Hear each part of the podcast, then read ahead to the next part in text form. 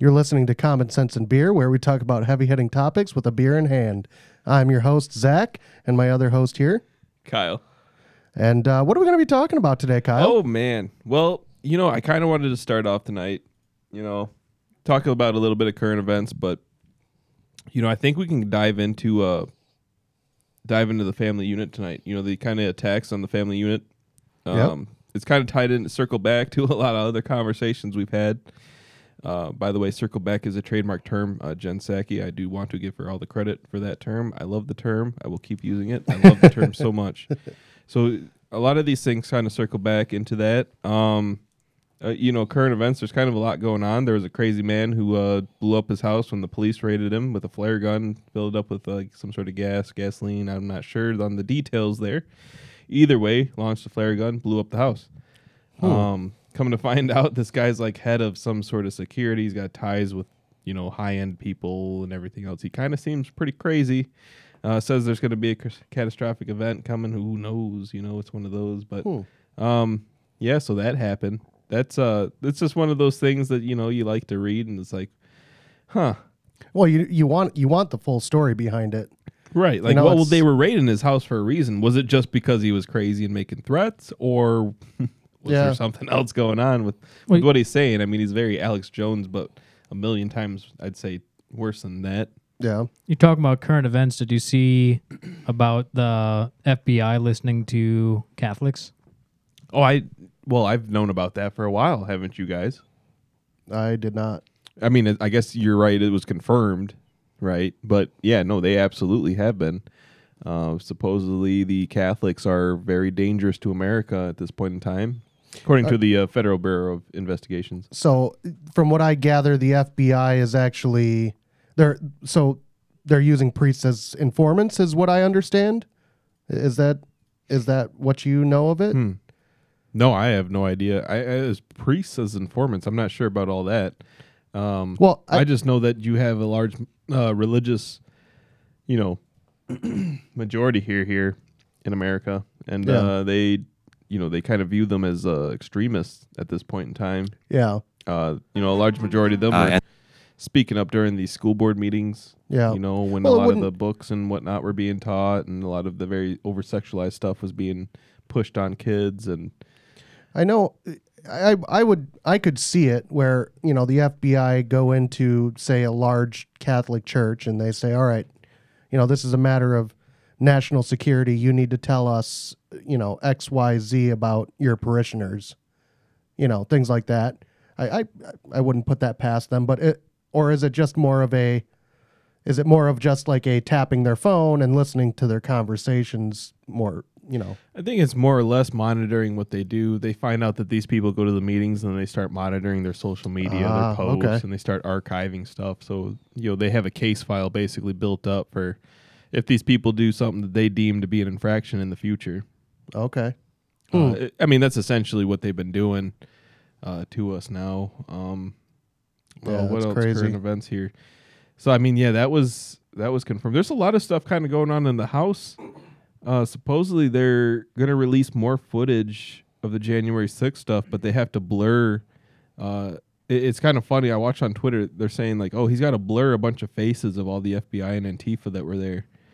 Um, and then people are complaining, and it's like, do you not understand how it's going to be hilarious when these videos come out and there's going to be hundreds of blurred faces? yeah You do realize that every blurred face is a confirmed FBI effort. You know, I- feel like when this stuff gets dropped, people are going to be like, "Oh, oh, I see." You know what I'm saying? You, know- you get what was- I'm saying? Yep, there was that many people involved exactly, in yeah. Like, Yep. yeah, we can't show their identity, but look at how many of them there are. Yep. Here, listen to this. It going back to the Catholics. Oh, cool. Yeah.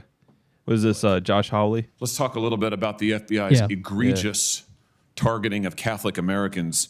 You have repeatedly been asked about the memo gener- generated by the Richmond field office. We now know in collaboration with multiple other field offices about recruiting sources in Catholic churches. You have repeatedly said that no human sources were approached. This is you on July the 12th in the House. You were asked directly by Jim Jordan Do you think that priests ought to be approached to give information on parishioners. You said, no, sir, no, sir. You went on to say, we do not recruit, open, or operate human sources. We do not report on religious organizations. You went on to say, this product, meaning the Richmond memo, has not resulted in any investigative action. But now we know that, in fact, FBI agents did approach a priest and a choir director to ask them to inform on parishioners. So, were you lied to when you gave this testimony, or were you lying to Congress? Neither. So the your your question conflates two different things. Uh, there's the intelligence product itself, uh, which the Richmond field office created. It was written by, as our inspection found, by analysts in Richmond, reviewed by people in Richmond, and captioned Richmond field office product. Separately from that, there was an investigation of a specific individual who was amassing Molotov cocktails and posting about killing people.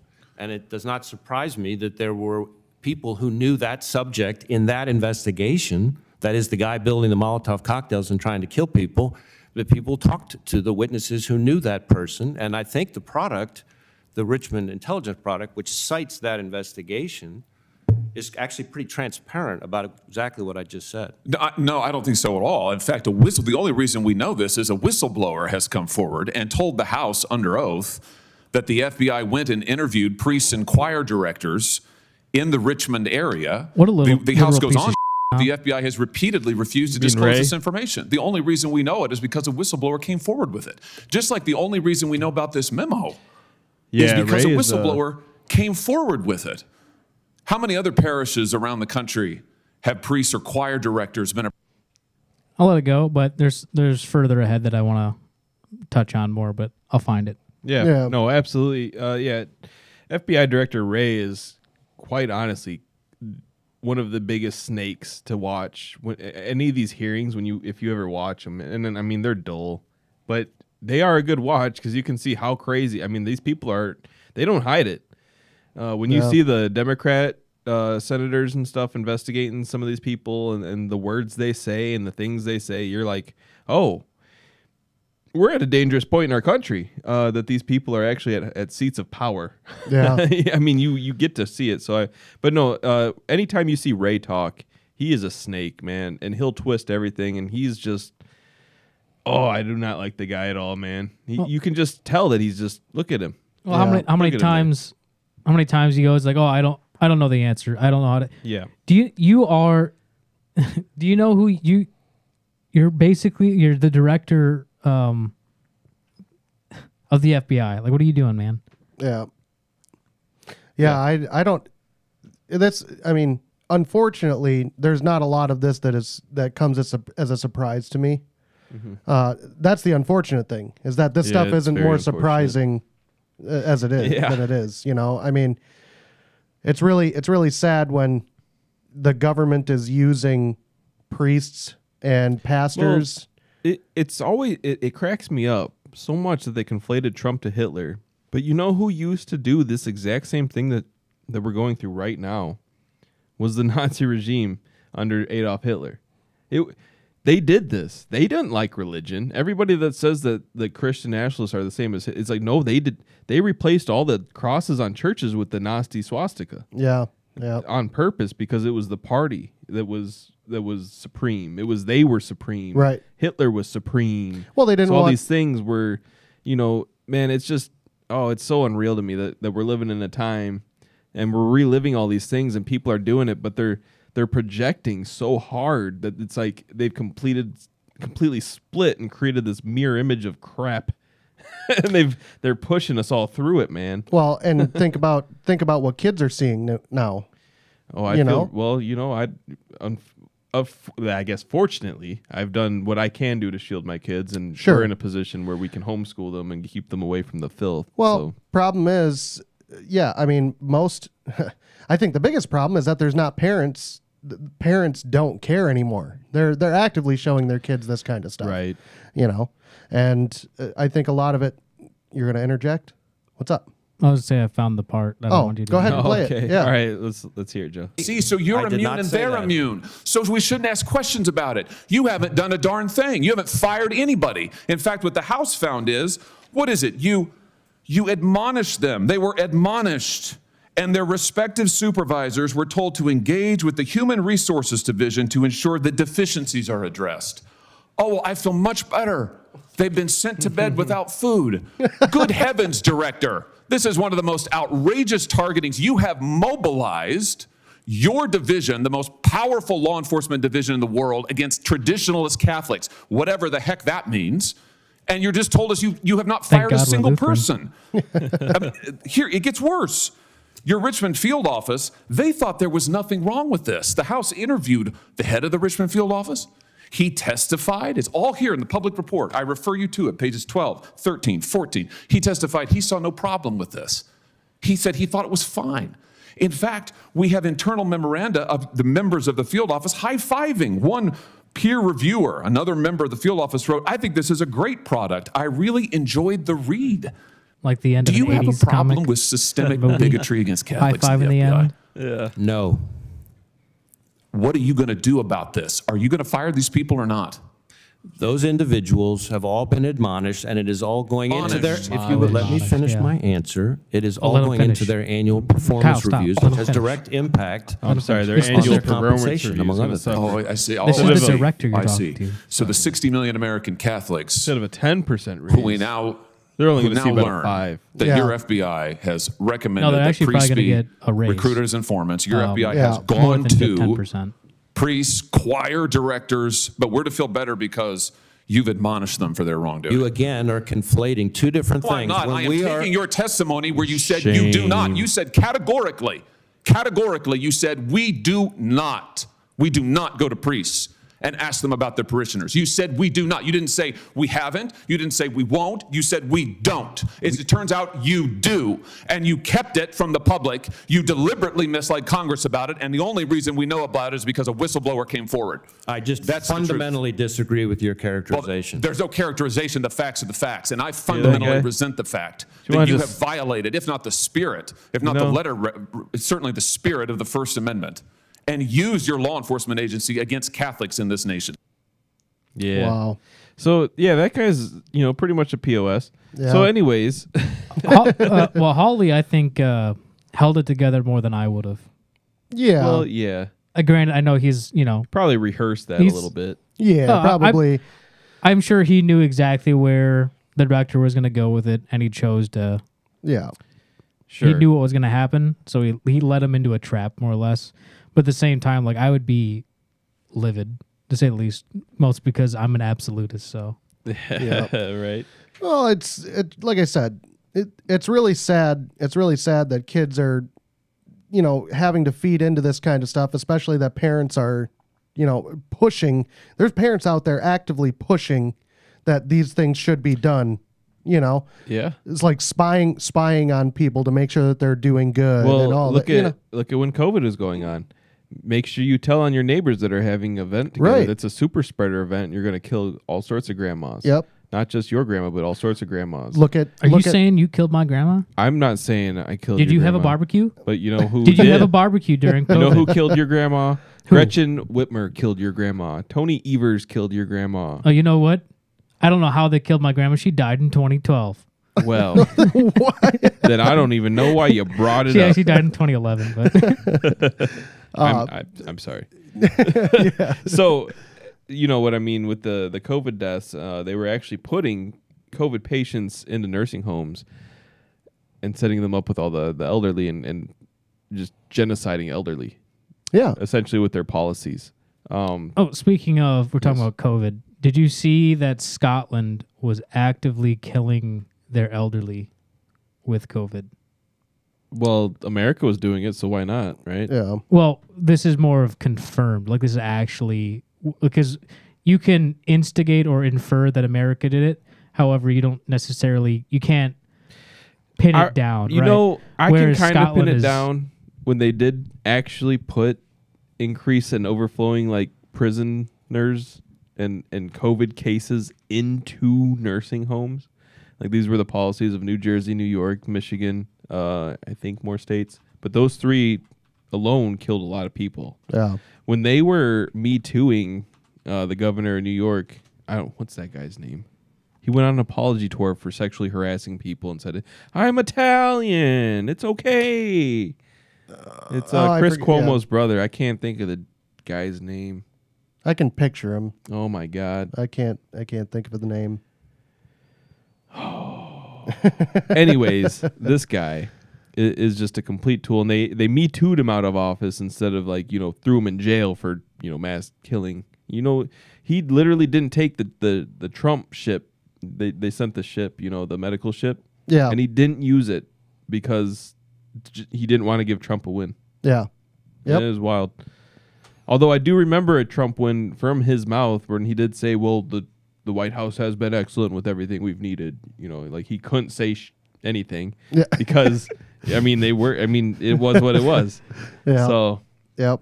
yeah, no, COVID was a crazy time. It, it kind of woke people up. It woke me up. I think it woke a lot of people up, and I I, I honestly believe that uh, Trump be, getting cheated out of the election will it has further woken people up. And I mean, you Well- have, you you know what's what's great. And I talked to my dad earlier, who's running campaigns. Um, you know, and and just like he knows all these people and.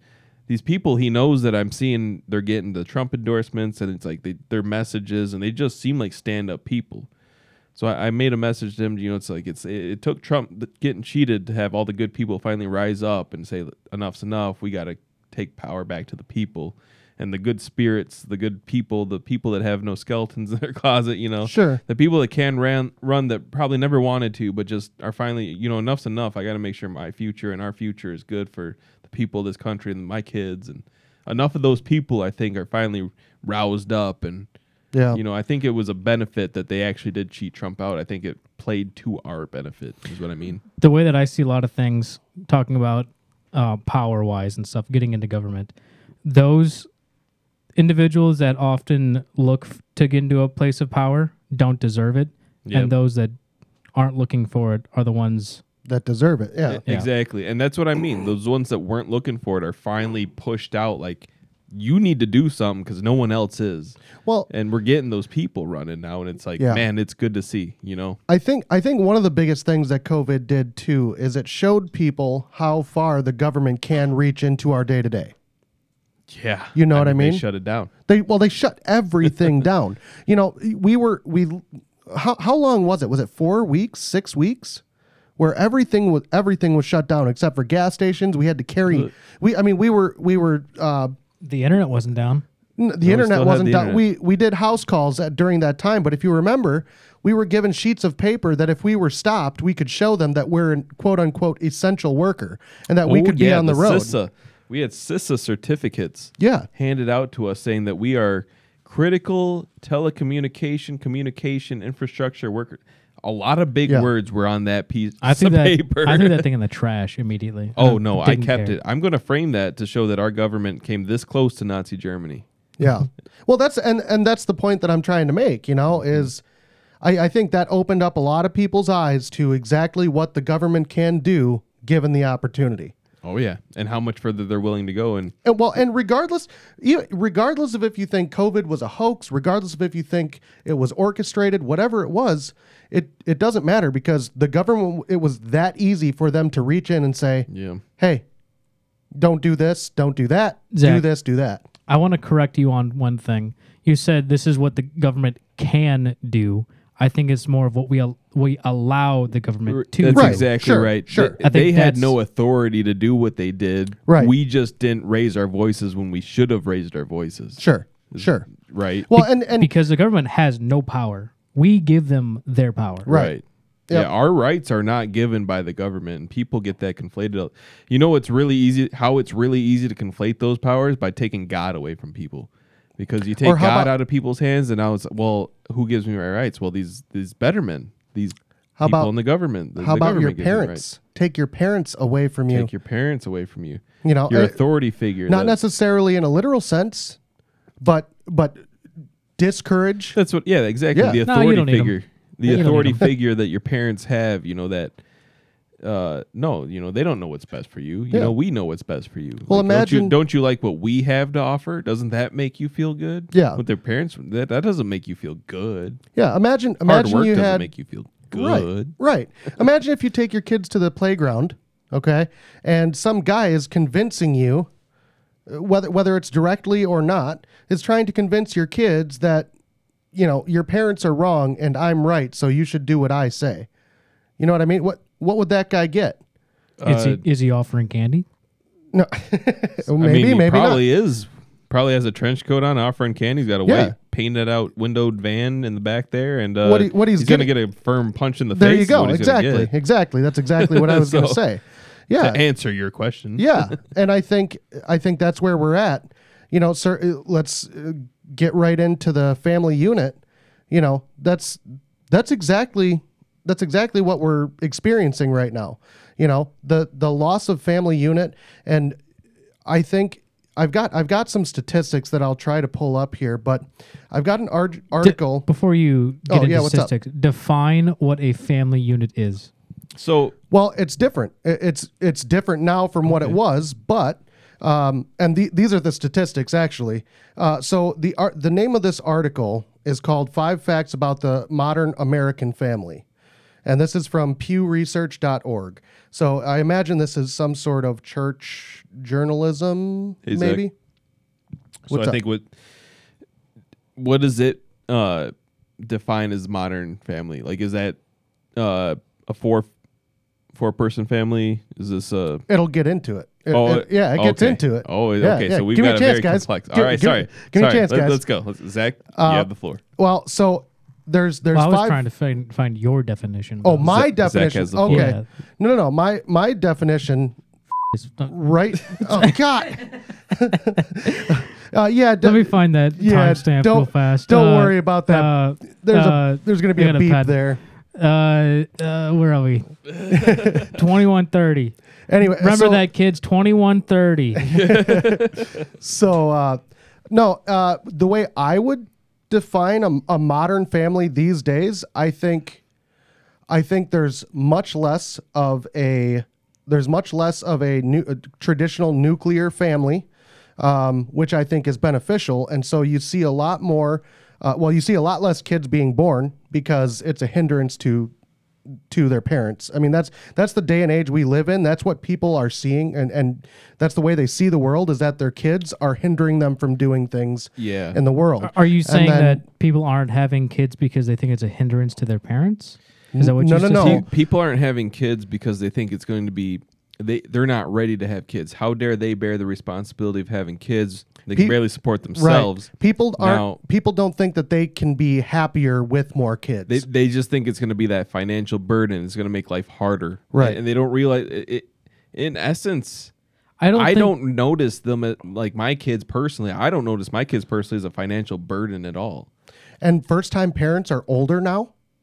I don't. Yeah, I don't true, necessarily think that it's a my happiness on why I don't have kids. I think it's a lot of it's more of a nihilistic thinking to where like, oh well, my I don't want to bring a kid up in this crappy situation, so I'm just not Yeah. going to do so at all. A- And I see that, and I see that 100%, I but can- I also counter it with, well, how are you going to fix a situation if you're not raising Right. up a better youth? well, that's And only you can do that by raising your own personal kids, you know, and giving your values onto them. yeah. I, I Yeah. get like what you're saying. The problem is, I'm just saying that I don't think it's necessarily a happiness thing. It's just nihilism. No, that's just an example. Yeah, Sure, sure. That, that's just Okay. an example.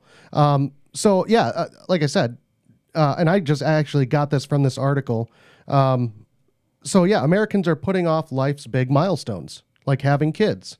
And let me let me read it here. Today, the median age at first marriage is 29 for men and 27 for women. The highest, groomers.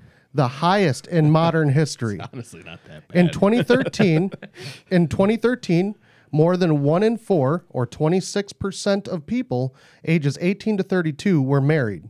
But in 1960, well over 65% of Americans were married. Wow. And then mothers are also waiting longer to have children. In 1960, women ages 15 to 24 accounted for 40% of mothers with infants. By 2011, the number had dropped to 22%. Wow. So that's almost half. Hey, you know, I'm sorry, Joe. Please speak. you were gonna interject something, and I'm gonna just totally take this off course. So I want you to get your thoughts. No, I didn't. I don't remember what I was gonna say. So Oh, there we go. Thanks Yeah. for that. This is- so, hey, people North, got a North peop- Korean leader was just crying to his people, like, "Please have kids." He's trying to appease the women. Please have kids, because the failing, the falling bu- uh, birth rates are actually like global. Like that's Oh, yeah. not just well, a- there's only one country that I know of that is actually having a boom right now. okay. India. Oh yeah, India yeah. is the only country that China is in a deficit. Every other country is in a deficit besides India interesting. because they like bobs and veganas. Jeez. Anyway. anyway. Um, Well, I guess. Yeah. I mean, it tracks. Yep. Checks out. Um, Confirmed. so yeah, I think I think that's a big factor. Um, we're waiting much longer to have kids than what we once did, and uh, one of the bigger problems with that is you just I mean we all have a biological clock to have children. Well, Not for women, for yeah for, w- For what- men. right. it's 30 Yes. years old not- for women, I mean, right? like uh, what's his name? Um, I mean, Al Pacino just had one. Yeah, I'm Al pretty sure. Pacino. Same He's with. well, Uh, it's- yeah, it's yeah, not a it's- thing for dudes. well, that's what Come I'm saying. Yeah, With- for right. dudes, like you said, biological clock for everyone. So I'm just Yeah, I, I just meant for- showing yeah, differences where Families essentially include a woman.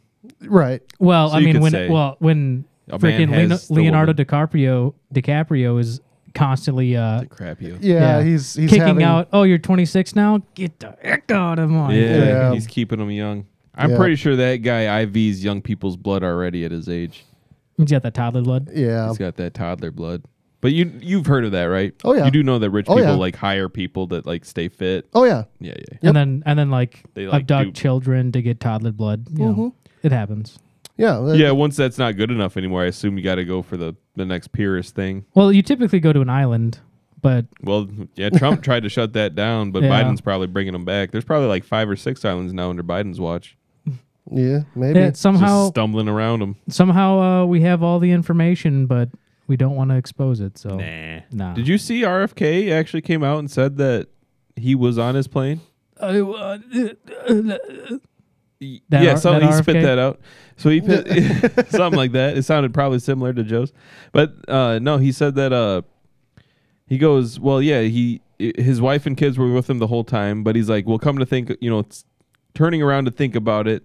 He probably was trying to drive his favor by flying him out to these like vacation type things. 'Cause one was like a fossil hunting trip in the Dakotas, and the other was something else. But he's like, well, he probably was actually trying to buy my favor just with like a more you know PG approach versus his R-rated approaches that he gets everyone else on. yeah, Did you say RFK was there?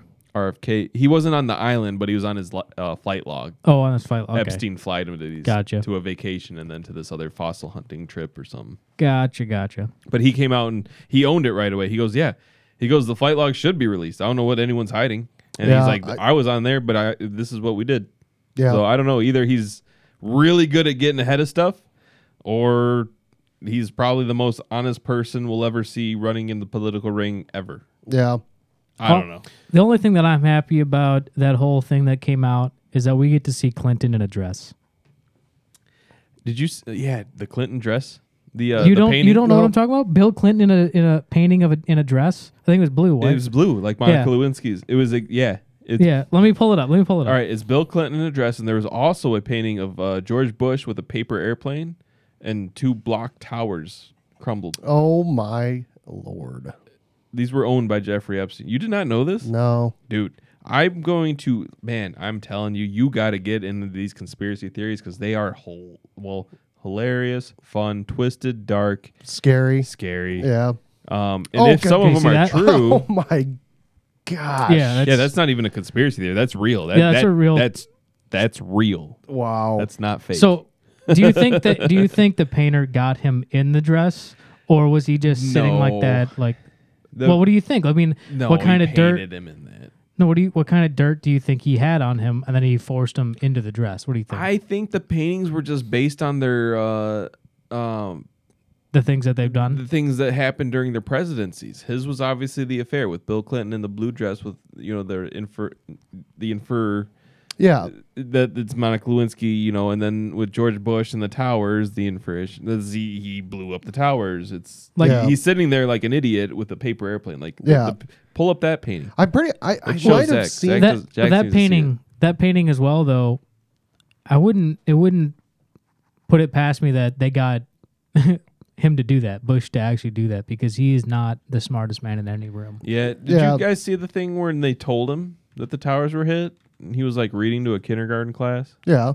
and then he like his like facial expressions didn't like really change at all, and like then he continued to stand there Yeah, I and saw that. read more. I saw that. and it's just like, okay, look at this. You seen this one? N- yes, I've seen this one. Yeah. Epstein owned that one too. Jeez. I'm telling you, this guy had dirt on them all, man. Yeah. Yep. That doesn't surprise me. So, what is it? Is that Hillary? Oh yeah. Okay. i guess i don't know what that was No, that was Hillary strangling. no i know what it Epstein. was i know what it was yeah. Um. So, yeah. Let's. uh So getting back to what we were talking about, which is the, you know, the family unit. Um, I think you know there's there's other statistics here too. Uh, so today in America, so this is the second fact about the modern family. Today, an American woman on average is expect to ha- expected to have 1.9 children, compared with a total fertility rate of 3.7 children in 1960. So current level, it says current levels are below the replacement rate rate of 2.1 children, the number of births needed for children to replace their parents in the population. So I want to ask a question then too. Do you think that because 1960 versus 2023, Sure. it's a difference of 60 years, right? Do you think that introducing all the microplastics into our system and then having testosterone at all-time low in men is that a more defining factor than just people not wanting to have kids? It's a factor. I think it's definitely a factor, and I think I'm gonna I'm gonna catch heat for this. Uh, I think I think uh, modern feminism has a lot to do with it as well. Um, D- no, stop. Just get out. yeah, I'm done. no, I think I think what it is is that you are again. Th- this is what we're talking about: is getting away from the nuclear family. You know, feminists. I, I'm I'm not at all against women going out there getting a job and all of that, but I think the reason that these statistics were so high in the 50s and 60s are because there were so many women that were able to stay home. Now I know I know that nowadays it's pretty much impossible for a one income household to operate at well. Um, and and the ones that are able to do it like Kyle here I I give full props to. But I think I think that there was such a boom and such a a kind of pushed necessity that women go out there and get jobs and do all of this just in the name of equality uh, I, I think that they were pushed into something that they probably wouldn't have thought of, uh, you know, at, at another point. I think that the nuclear family was a lot happier when mom was at home with the kids, taking care of them and teaching them what life should be like, versus now where we have uh, schools basically telling our children that. Yeah, I would like to confirm that. Yeah, and and I think so. I think, and then to your point as well, I think the, you know, the a term that I hear a lot of uh, feministic talks use is the toxic masculinity thing, you know, and Yeah. and I think, you know, Joey's question is, is a good point. The testosterone is at an all time low, and I think I think nowadays it's frowned upon to show your testosterone.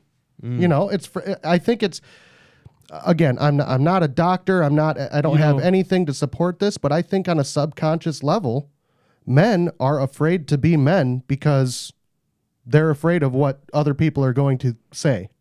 I don't know if that's necessarily true. When I talk about testosterone, um, because like uh, uh, an 18 year old right now versus an 18 year old in just in 20, uh, 2001 is down by like 40% in testosterone levels.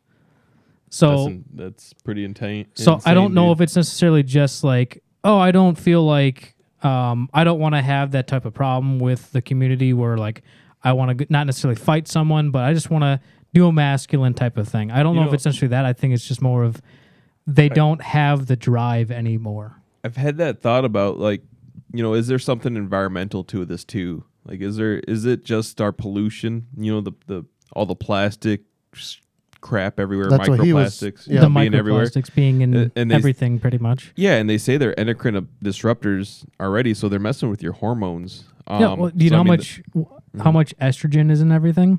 Like oh, I, they oh, it's unreal. of everything. It's unreal. I mean, the the Alex Jones, they're turning the frogs gay uh, meme. Is, I mean, it's quite literal that the the frogs were being turned this way because of all the, not to mention just the microplastic pollution, but the fact that when you urinate any sort of uh, pharmaceutical compounds, these things don't break down. They're they're now in the water stream, uh, and you have so much use of uh, birth control and everything else. There's so much estrogen in the water and the wastewater and every. i it's it's infecting things, and, and I mean, yeah, it could be infecting us. We have just no idea. We're.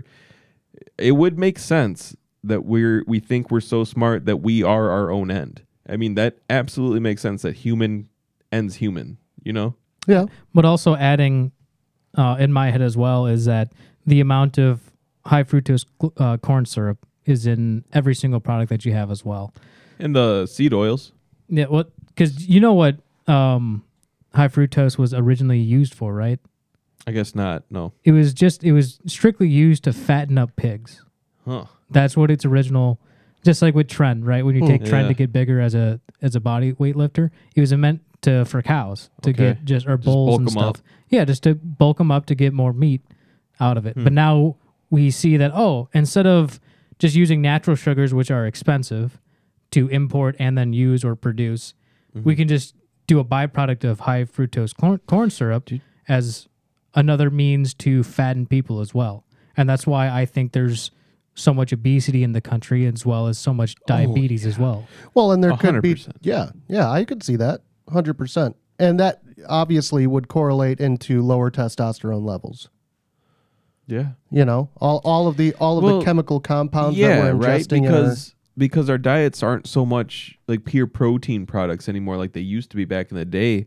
I mean, you're hunting and, and eating pure meat, a lot more meat, and now it's you shouldn't eat meat, and how dare you eat meat, and that whole vegan Mhm. lifestyle takes over. It's like, well, guess what? Vegan lifestyle kills people. Not everybody's built for that. yeah, Well, and then and then meat. I'm not saying all meat, but as well as with meat, um, meat doesn't really in- inherently make you fat by any means because No. it, it is goes the protein. Like, have you ever eaten like all protein? Right. So like, let's well, an Asian restaurant for instance has uh, just a crap ton of carbs. Mm-hmm. Right. So you eat it, boom, you're good. You feel full. Twenty minutes later, you're done. Right. Yeah. Oh yeah. If you eat just a plate of chicken, you're gonna feel full for longer. oh yeah, And then on top of that, your stool is going to be better, and um, your that the food just processes through you. It's not being uh, cannibalized and then stored as fat or anything Yeah. like that. It's It- just goes. It it's your necessary needs, and Right. then whatever's waste is out is waste, and nothing is being stored. No, Yeah. hundred percent, man. And you got to look at it. Everything you're putting into your system's like medicine. You know, just change change the word from food to medicine. It, you put pills into your body, just the, the food you put on, everything you put into your body, you're going to see some sort of result from. So yeah, if you're like, I find myself anymore, man. I'm look when I go grocery shopping, and this is part of why inflation kills me too, because like the better stuff almost is now on par with is, uh, the cheap crap. So it's like the inflation didn't really almost it almost didn't touch the organic food. It just brought all the cheap crap up to the organic food. oh level. yeah, yeah, So it's like, well, now I feel a little bit more justified. And you know, I just had a weird realization that maybe they are trying to trying to change our behavior. yeah, yeah, yeah, But anyways, uh, let's Yeah, put that no, aside for another time. yep. Um, man, that that screws with me. Anyways, so Well, it's like But- going on a, an election cycle. Sorry to interject, sure, but like whether or not you believe the election was stolen, right? okay. Um, with the elect with the election cycle that we have, um, would it be easier to hack the infrastructure and then change the voting system, Yeah. or just hack That's the what they br- did. or hack the brains of the individuals to where they believe it, and then you have no traceable amount that comes back Right. to you. Right. Yeah. That's, that's what they did. Yeah. That's what they're doing, and that's what they did. Yeah. a hundred percent. I I want to just like ring a bell right now because yes, I believe that. Yes, I believe they did both things. They've they've been turning the people into a zombie class so that they'll just accept things. That's why it's that's why all the people accepted the the COVID stuff. My biggest fascination here, and I like messing with Twitter because the algorithms, and it's really easy to see the psyops taking place and uh, the money taking place on who funds what to say who, and it's it's funny to watch. Um, but all the accounts that were crazy on the like, if you're not adhering to COVID policies, you're an idiot, and and like the the bully accounts, they were always some sort of major league sports team association account with some sort of like I said, the the picture would be like a Baltimore Ravens symbol or the Pittsburgh Steelers or whatever else, some some sort of sports league. It didn't even have to be football. And it was that account that would just blast people for being so dumb and this and that, and it's your fault we can't do things and yada Yeah. yada yada. And you know darn well if this is a real person, I'm not saying it is, but if it is, they got a vaccine to go see a sporting event. Right. Right. You know what I mean? Someone got a medical procedure so they could go see something, so they could go do something that they could do before. Um, so yeah, I would definitely say the minds have been poisoned for a long time, and I think we're seeing uh, that fruition now.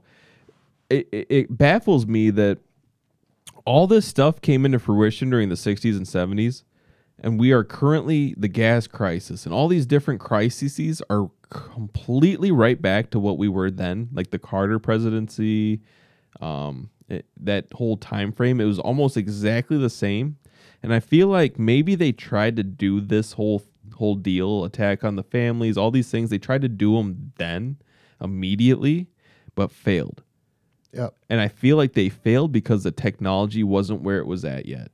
And I feel like the technology is exactly where it needs to be now. Yeah.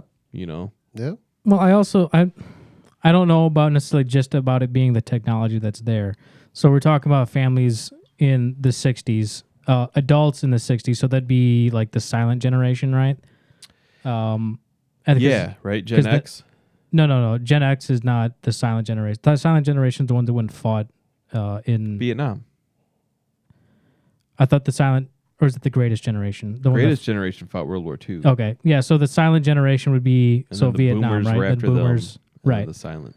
So my Right? question, yeah. So because you had the boomers, then X, then Y. The middle, millennials is Y, and then you have the Gen Zers, so on and so forth. Yeah, yeah. Yeah, But- yep, that's right. With with you know we're talking about technology being the place that it's supposed to be. When we we see that technology wasn't there in the '60s, '70s, '80s, you could say even.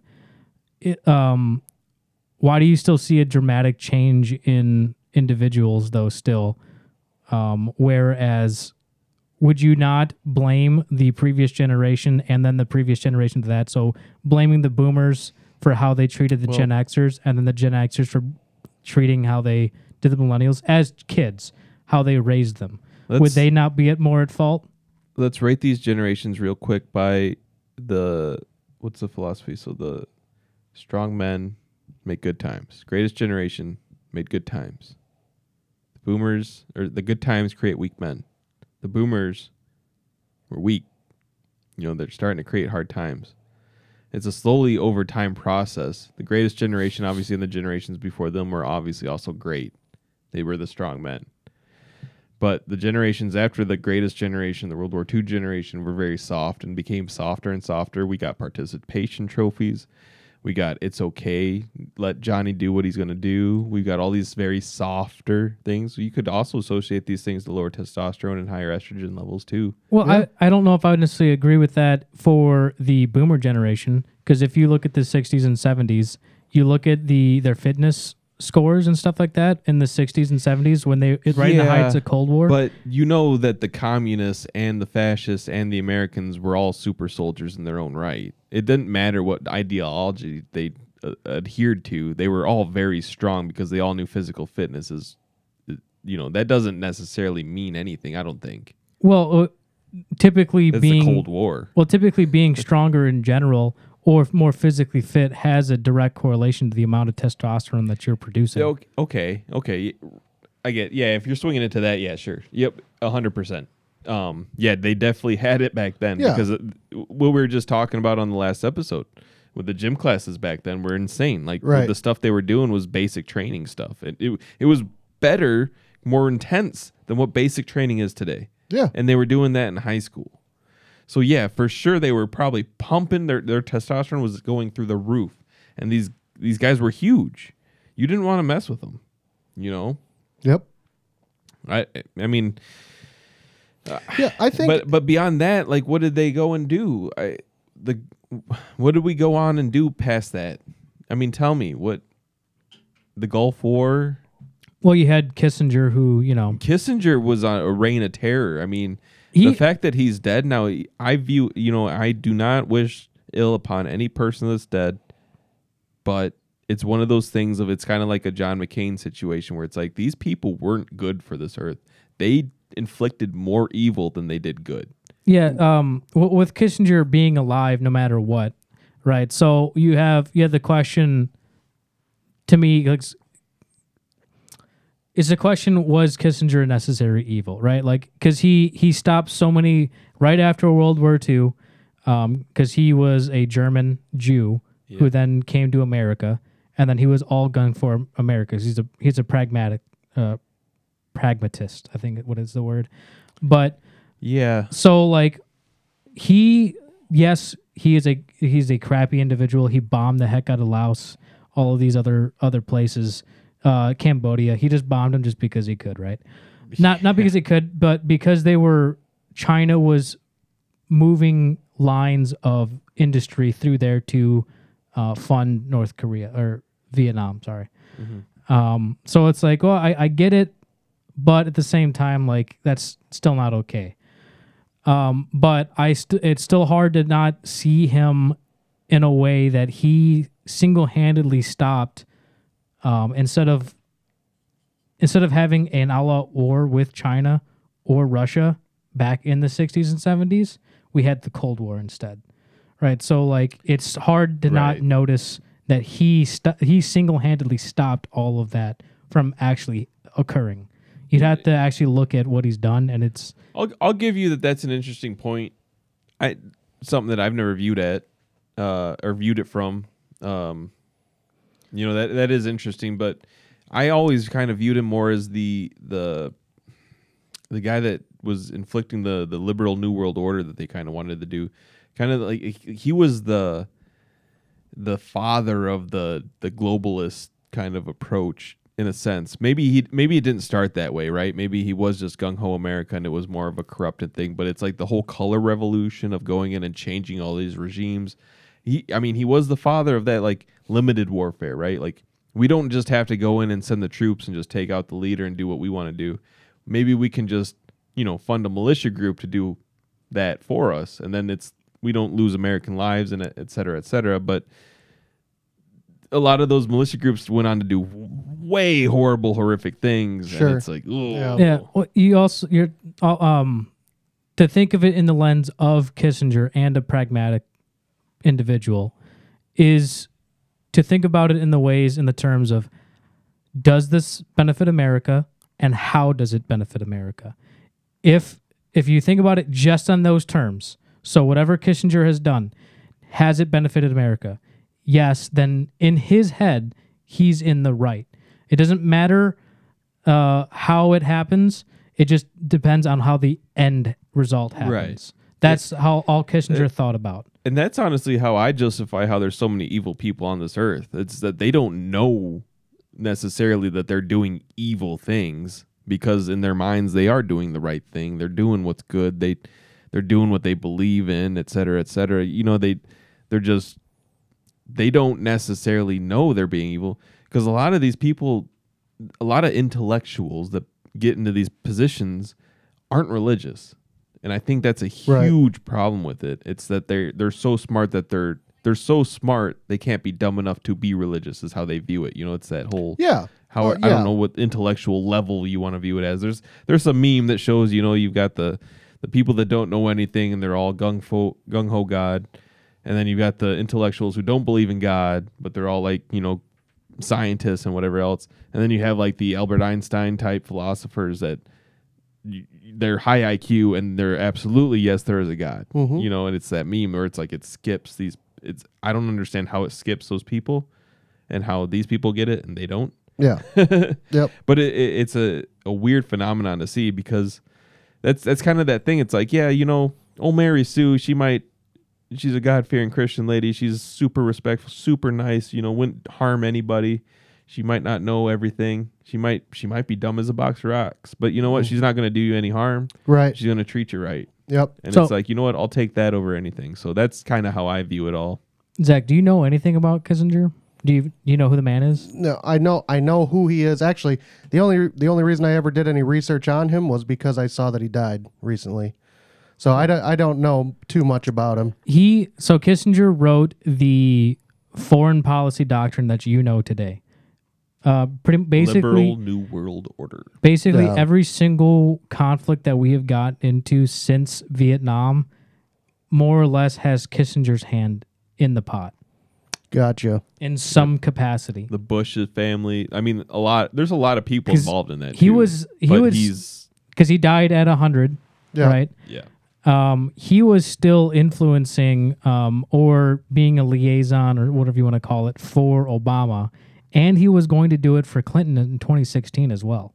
So we're talking only, you know, uh, Yeah. six years ago. Yeah, yeah, not very removed Yeah. from this from yeah, the he's situation. he's been at all. involved in a lot of things that you don't know about, Yeah.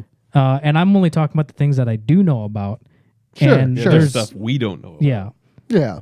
but all the Banana Republic talk you hear about, all these things, all the like the Banana Republic thing is because of, I mean, in a sense, and this is why it's weird because America right now is fascist. They use the government's military might on on behalf of corporate power. The Banana Republic terms is like I think it's quite literally the Dole fruit company taking over were took took over governments in South America so that they could have their banana factories Yeah. you, it, it's a, it's unreal what we do on behalf of companies and it's like that to me is fascism I, I don't know if there's a different meaning for it but I I thought Mussolini's definition was pretty right on you know So Zach, what do you what do you all this stuff that we've talked about so far in the past like thirty minutes? How does this all tie back to the struggle with the family unit? yeah what do you I mean do you think these things matter Um.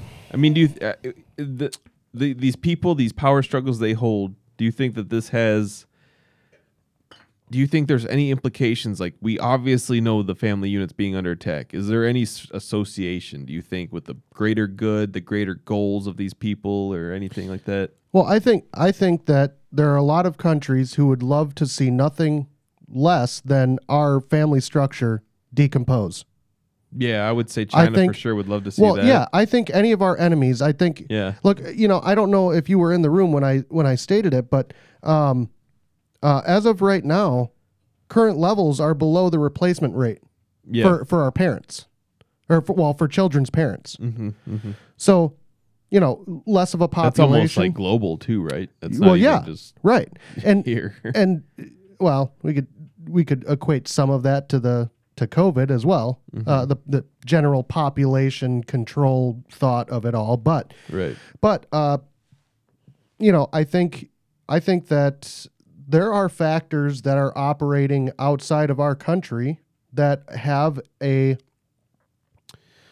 that, that have a a a definite correlation. They there there's an agenda there that they would love to see America become weaker, one in its numbers, but also two in their morals and their you know their everyday life. Yep. You know, and and I think the further that kids get away from their parents and just start uh, relying on others to get you know well their news, their morals, their you know whatever it is, I think the more dangerous it becomes for our future. yeah no absolutely I, I really do, and I I, agree. think and I think that it's always going to be better.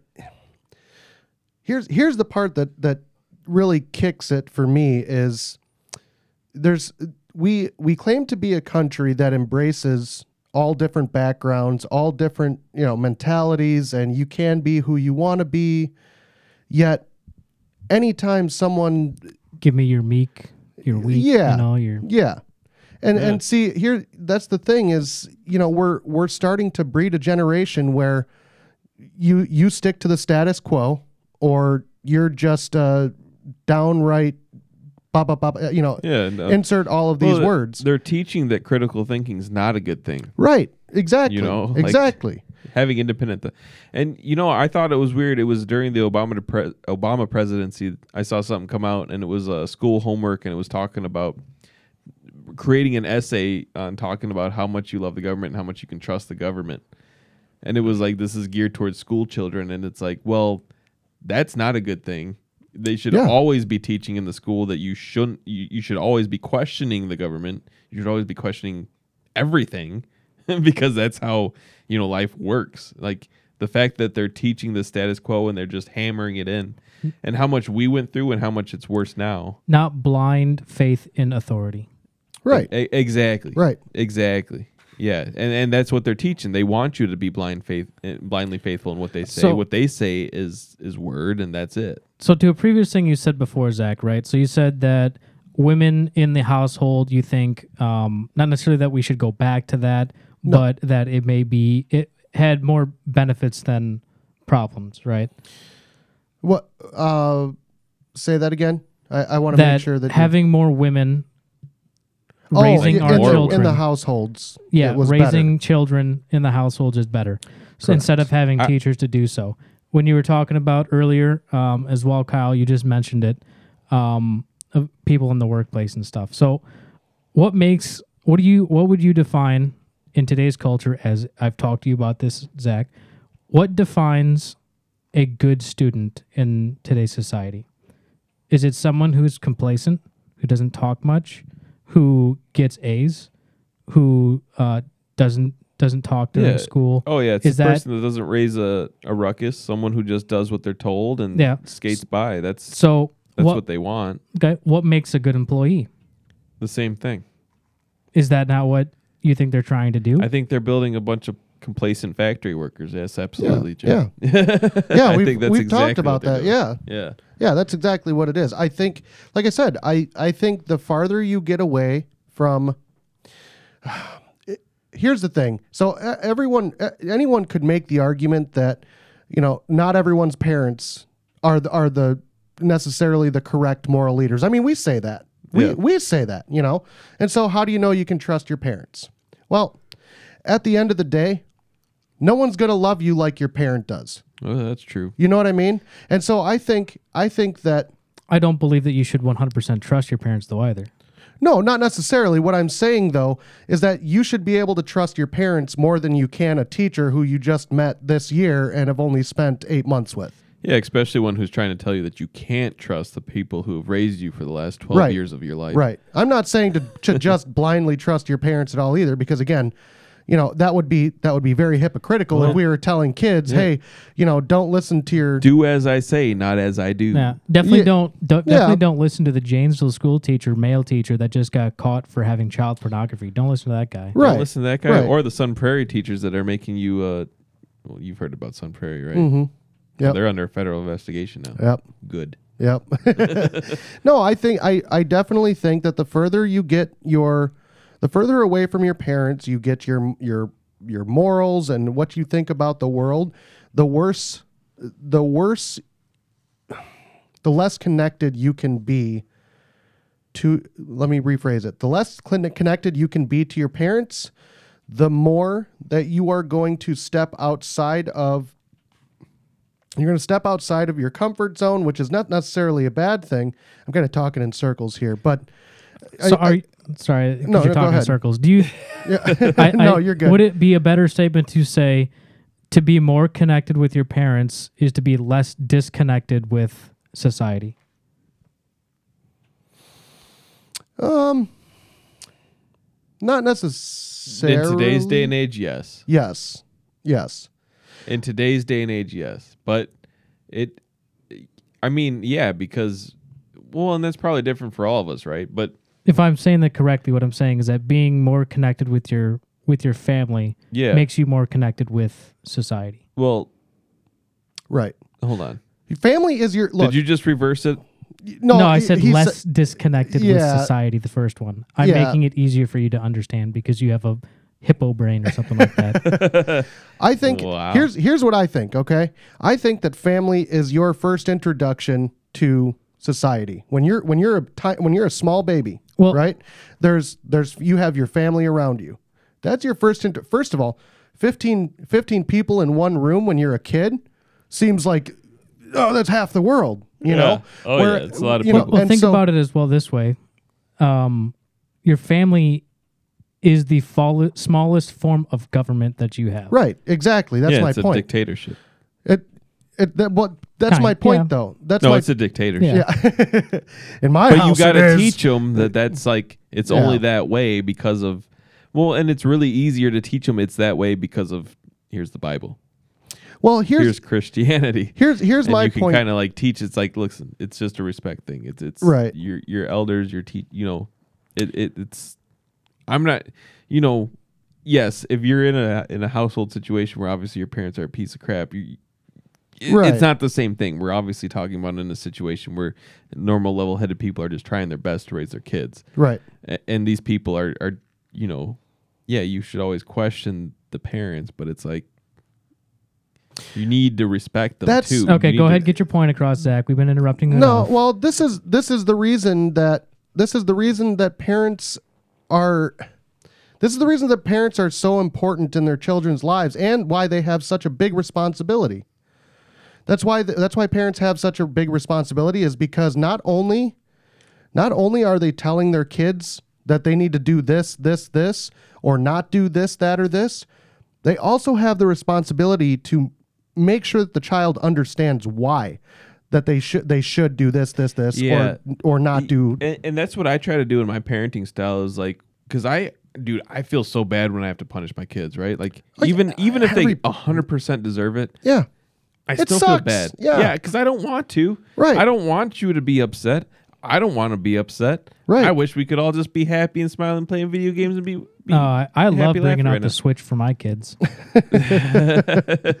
well yeah exactly what kids so I was gonna say, did you leave them in the Philippines? yeah right where are they so anyways um no I mean it just gets Just that another fatherless home.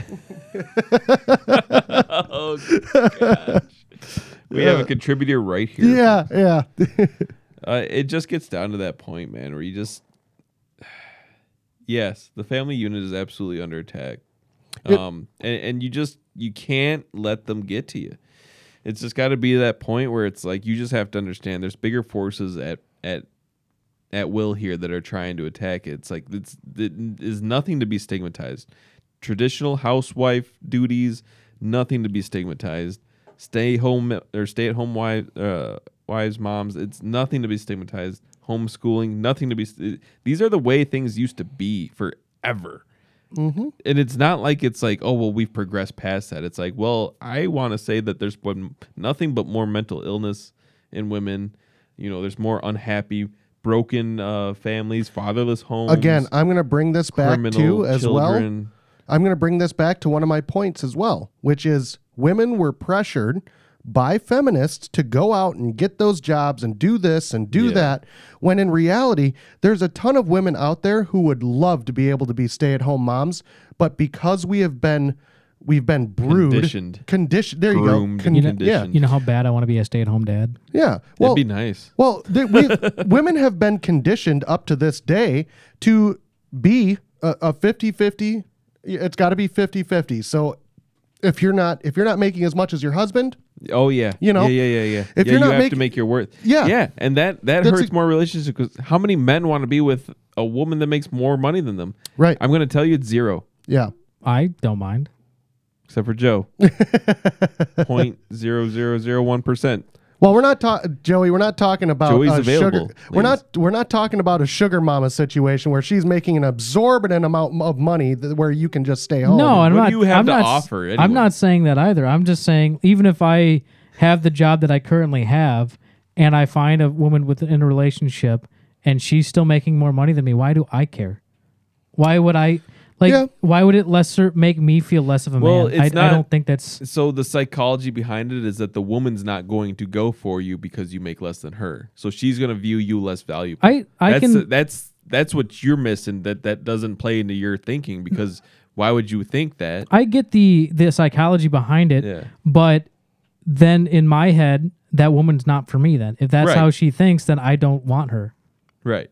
Right. So right. to me, it doesn't But matter how thing much is, she makes. society has created a bunch of women like that But Right. where the- they didn't exist before. a question that I do have then is with the the way in which our inflation is currently, or Mm-hmm. the amount of money to the amount of debt a, a regular person holds, is that not one of the more reasons why men and women have to work in a family unit?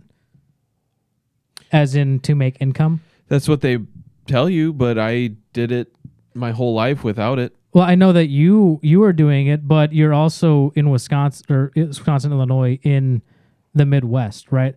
Go to California, go to New York, and without saying just leave, leave the state. Right. How does how does one person support a family like that without on yeah, a in w- any single city income? environment, you're not going to. Well, that's what I'm saying. Like you're you're saying that we've created it via just not just, but Well, maybe- urbanization is also part of the breaking of the family unit. Yeah, Yeah. maybe maybe mainly you're saying like feminism, but would not urbanism be a, a higher threshold to me? Uh, in my head, it's more of the urbanization rather than the feminist movement. Well, I think feminism start. I think feminism start. Fenim, ugh, good grief! I think feminism started a lot of the problems that we see in the nuclear family because there are so many sources that will tell you that the family unit was so much stronger when the when the mom was at home, when the woman was at home, and the father was the bread maker. You know, and I'm not. That's not I just view it as a multi-pronged attack because you're both right. right. I mean, exact- it's, that's a- feminism was one aspect of it. Urbanization's another aspect of it. Um, Mhm. No fault divorce is another aspect of it. I, I mean, there, there's tons of little things too. I mean, it's death by a thousand cuts. Yep. It, it's quite literally a strategy written by China. Uh, these these these things are like serious, and they're they're not to be like you can look at them as it happened over time, and to sit here and see like the results of what has happened over time, and it's like we don't need to take that. We can reverse course. So let me pose you what may seem or may be the final question. Okay. You talk about we have we are under attack, as in the family unit is under attack. What is the best defense to this attack? Ooh. Well, I would say rebuilding your community, your family, keeping strong ties, uh, reconnecting with God. Um, that does, you know, Not can mean- necessarily God. no, I, I, no, God, no, yeah, yeah, reconnecting with God. It doesn't have to be church. Um, it could be connecting with your neighborhood, uh, your neighbors, uh, just reaching out. We can make fi- uh, small little steps to just make life good. You know, whether it just be saying thank you to someone in your local community, some worker at a gas station, something to make them happy. Um, little things. You know, you can start small um, and get and work big. You know. Zach? I think I think that um, there needs to be a lot less excuses made. I think there's a lot of people out there that have gotten complacent. I think there's a lot of parents out there that have gotten complacent. And uh, you know, hearing talking to my wife who is a teacher, she'll tell you that the most discipline that some of these a lot of these kids get are at the school. Let Yeah, me it's very, that's- very sad. let me and I think- go oh, ahead. no, you, no, go ahead. and and I think I think that that complacency in parents especially leads to exactly what I was talking about where kids are looking at looking for other avenues to looking through other lenses to see what the world is like. That's not necessarily a bad thing when you're talking about okay, well they're just curious, but a lot of kids will latch on to the first person that they admire. And a I lot of times man. a lot of times that admiration is not a, a good one. It's not deserved. Right. It's yeah, it's just a, some some friend who might be a year older, and then they got into some sort of pornographic magazine or something, Sure. and they get them into something, and it's all hell from there, man. Yeah. and, and it's just someone they think- trusted because they they they thought their family was whatever because their family wasn't there for them in one one way or another. So mm-hmm. let me ask you another question, because we're we're ranting on, or more you two, because you're part of a family, like actually have kids and stuff like that. Yeah. To not make it sound like you're on the moral high ground everywhere you go, where do you think you are lacking in either your parenting or like um where because you said uh uh what you what do you say uh Complacency. yeah complacency. where are you getting complacent with your kids would you say or your family household in general I would personally say that the technology thing we talked about earlier. I mean, there's a, r- a reason I wanted to talk about it is because I pushed him on technology. You know, my my kid, my first son, uh, that way, uh, pushed him a lot more into technology as I, so so we could do other things. You know, because he was our first child, um, and I learned a lot from that experience. Um, you know, yeah, sometimes it comes off as we're on the moral high ground, but I would just say that's associated with the beer um, you know, it kind of gets you a lot of confidence when you you might not be deserving. Yeah. Um, but yeah, no one's perfect, and I don't believe everybody's perfect. Here's the thing. know. Yes, that that's exactly it. Um, and and this is this is the accountability that I was kind of getting to with the complacency. You know, there's account. So you're you're holding. What I'm saying is you're holding us accountable. You're telling us to tell you where we fall short, and I think any parent is lying to you if they tell you that they're a perfect parent. Every parent out there, th- it- that is a constant struggle for every parent is realizing where they've fallen short. And I think I think that the only way that you can become a better parent is one, accept that you have fallen short and try to fix it. Yeah. Because because there are so many parents out there who don't believe they've done any wrong.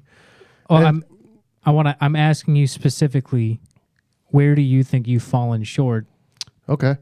Um, Where have I fallen short? Because Kyle just said he said he's fallen short in his relationship yeah. technology. Yeah. Because I want, I don't want to make it like as you have people that are listening. I don't want to make it sound like you're just taking the moral high ground. Sure. Like, oh, I'm I'm too good. Yeah, Sure. yeah, uh, yeah, you no. guys, you guys I, you know, I suck. I, hate about this. you. Yeah. F- screw Oh, you so guys. yeah, I'm kind of glad you brought it up because I thought about this earlier. It's like, man, a lot of the times we in these shows saying these things, and it's like, yeah, that's kind of why I was bringing that up. It's like we both know no one's perfect, and we're obviously not. Right. Uh, the only reason we say these things is we come from a, a side of, of people who have screwed up and seen these, you know, consequences of actions for so long of horrible decision making and horrible behaviors. And, and I mean, we have these experiences with it, and it's like, look, we're the only reason it sounds like we might be coming from a, hor- a, moral high ground, a more, uh, you know, kind of in your face attitude about it is because it's like, whether you like it or not, whether we like it or not, especially whether we liked it or not, it is the way it is. It's kind of that whole thing of it's like your parents always told you this, you, you know, they we told you this, we told you that, and it's like you you get to be an adult later on, you're like, man, they were right, you know, and it's like I really wish I would have listened to them, and it's like at, at a time when you were that kid though. You could care less what they had to say, and Sure. it, it- it's it's coming from that side of just being able to grow from these experiences, these mistakes, and just you know, I know I've seen it, and, and it's like I've seen the consequences of it, uh, and and it's like that's why I feel strongly about things, and that's why you know maybe I I sound like I'm on a moral high ground sometimes about things that I might sound I, I might be very hypocritical. Well, about. we we all are because I mean we both are because we're passionate about passionate about the things that we say, and so a lot of Well, times it comes off yeah. as a lot of times it comes Yeah. off as I'm not going to listen to anyone else and what they're saying. I know I'm right. When it's not necessarily that, and I th- that's why I actually appreciate this question, which I'm going to answer now. um, no, I think I've been waiting. I think I think one of the spots that I definitely could do much better uh, is explaining explaining to my children why they are in trouble when they are. Um, a lot of times, you know, it, I, we touched on it on an episode where a lot of times dad becomes the disciplinarian, you know, and it's it's the uh, it's almost like the drill sergeant approach where you know they're just pointing at you and I said no, you know, blah blah blah blah blah. That's sometimes that's how I come off, and I Right. I and I I do recognize that I do need to be better at explaining Harker why. Daddy. um, that's that's one thing. That's one place that I could do better. Um, another place, another place that I feel I could do better too is making more time for just just me and my kids. Um, we we run around all over the place, and I know there's a lot of households that do that, but I think there I think that's one place that I would like to be better as a parent is the one on one. I can't tell you when my when my daughter was younger. Um, my oldest daughter, we had our youngest daughter, and my oldest daughter started feeling like she wasn't as important anymore. You know, and that that happens with a lot of almost all older siblings Well, she's when not. the second so. when the second comes along, and so one of the things one of the things that uh, I did is I took her to Chuck E. Cheese one night. I talked to the wife, you know, Mm-hmm. and I said I said you know what, I need I need her to feel better about Okay. this whole thing, and so. Um, she was three, four years old. This was the first time she was ever to a Chuck E. Cheese. So Hmm. this was mind blowing to her. But um, we actually, when we sat down and ate the cardboard like pizza, you know, um, That nice frozen pizza Yeah. cooked up on the pizzazz for you. yeah, yeah. Um, you know, we had we talked as much as you can with a three or four year old, but uh, I really enjoyed that time with her. Not only because I, mean, I'll be honest, I kind of got a break from the screaming baby at home, but it allowed a, a personal connection between me and my and my kid. And I think now that I've got two, I can definitely be better at making sure that I have that personal connection with both of them. Uh, just me Like and them. Yes, individually. Yes. Yeah. Um, and because I know I had that, I know I had that when I was a kid, and in today's day and age, that's not so much encouraged, especially for dads. Mm-hmm. It's not so much encouraged anymore. It's more of, you know, the dad goes to work, he comes home, he's most of the time he's the disciplinarian, and then they go to bed, and you know, I yeah, think, sounds about right. yeah, That's yeah my life. No. yeah i mean that's one thing that i could i need to dedicate more of my time with my children. Mm-hmm. I think that's definitely one place where i to answer your question joey. Yeah, that's pretty good, man. so and, and mind you there's countless other areas. There's i mean Oh, No, I- there's tons of improvements, but we do not have time for that. No, I, I just wanted you to acknowledge, like, yeah. the cheer, like, because we've taken the the entire moral high ground the entire episode. sure. So I wanted to bring it down to we do earth a yeah we do we try. You know, I I mean, it's if you're not coming from the moral high ground and you're just well, I don't. I don't you want need to, to. explain, I guess, all the evils and everything else, but and and, and the sound hypocritical, you know, it does happen. Yeah, I don't want it to sound like for your guys' podcast that we are scolding your listeners. Like, hey, mm-hmm. you need to do this. Yeah. You need to do this. And it's not not not that we're doing it, but right I don't want it Yeah. to make it sound like that's what we're doing. Well, you I do. want you We to were- be able to. Well, Joe, Take you need to sit over there objective and point. listen. Well, you well, no, you you had the podcast on a little bit earlier uh, before Yeah. we started recording, which you know talked about a philosopher who wrote down his thoughts and embraced failure, and I think that's absolutely true. I think that's a very good way to run your life. I heard an interesting. Um, I heard an interesting take on that as well that I was going to tell you, but I'll tell you now, and I think everyone will appreciate it. Is do you know? Maybe you've heard it. Do you know what cows do when a storm's coming over the horizon in a big pasture? What do cows do when they see the storm? They run away from it. You know, they they run in the same direction that the that the, the storm is going. So in other words, if the storm's coming from west to east, they're going to run east. They're trying to get away from the storm. Do you know what bison do when they see a storm? They run into it and through it Huh. to get through it as quickly as possible. And I think I think that's a way that would kind of sum up what I'm saying, which is you you need to you really do need to embrace your failure, learn from it, and g- go into it head on. Because if you don't, it just becomes it becomes your enemy the rest of your life, and you're never trying to challenge yourself because of fear of failure. So to cut you off, Zach, I think you should save that for another episode. No, we'll Well, see. I think, because you know, we'll failure circle is a very dude. big, big thing. Yeah, but but, I mean, I mean, in parenting though, like I said, There's a lot of trial and error, which means there's a lot of There's a- failure involved. yep, Well, I haven't failed yet. parenting. Indeed. well, you have failed to have any children, so technically you're a giant failure. well, no, I, that's exactly what it is. Any parent that says that they've never failed are are not a good parent. Any Ye- right. anyone any any parent will be able to tell you where they've done wrong. They probably have a boy that thinks it's a girl, so good luck. Moral high ground taken again. I'll take the moral high ground any chance you get. yeah, yeah. So, anyways, uh, Zach, you know, I I, I like tonight's uh, discussion. Joe, I'm really glad you were involved with this. Uh, Yeah. you brought up Yeah. some really good questions I- and some really good points, and I'm really really happy you brought up. But uh, tonight, you know, we are drinking New Glarus Brewing Company again. Again, it's like what Again. fourth time? You know, we'll probably four more times. Why not? Yeah. I'm sure they have them. so, uh, but it is a different beer. Uh, we are drinking Uff-da. Uff-da. Uff-da.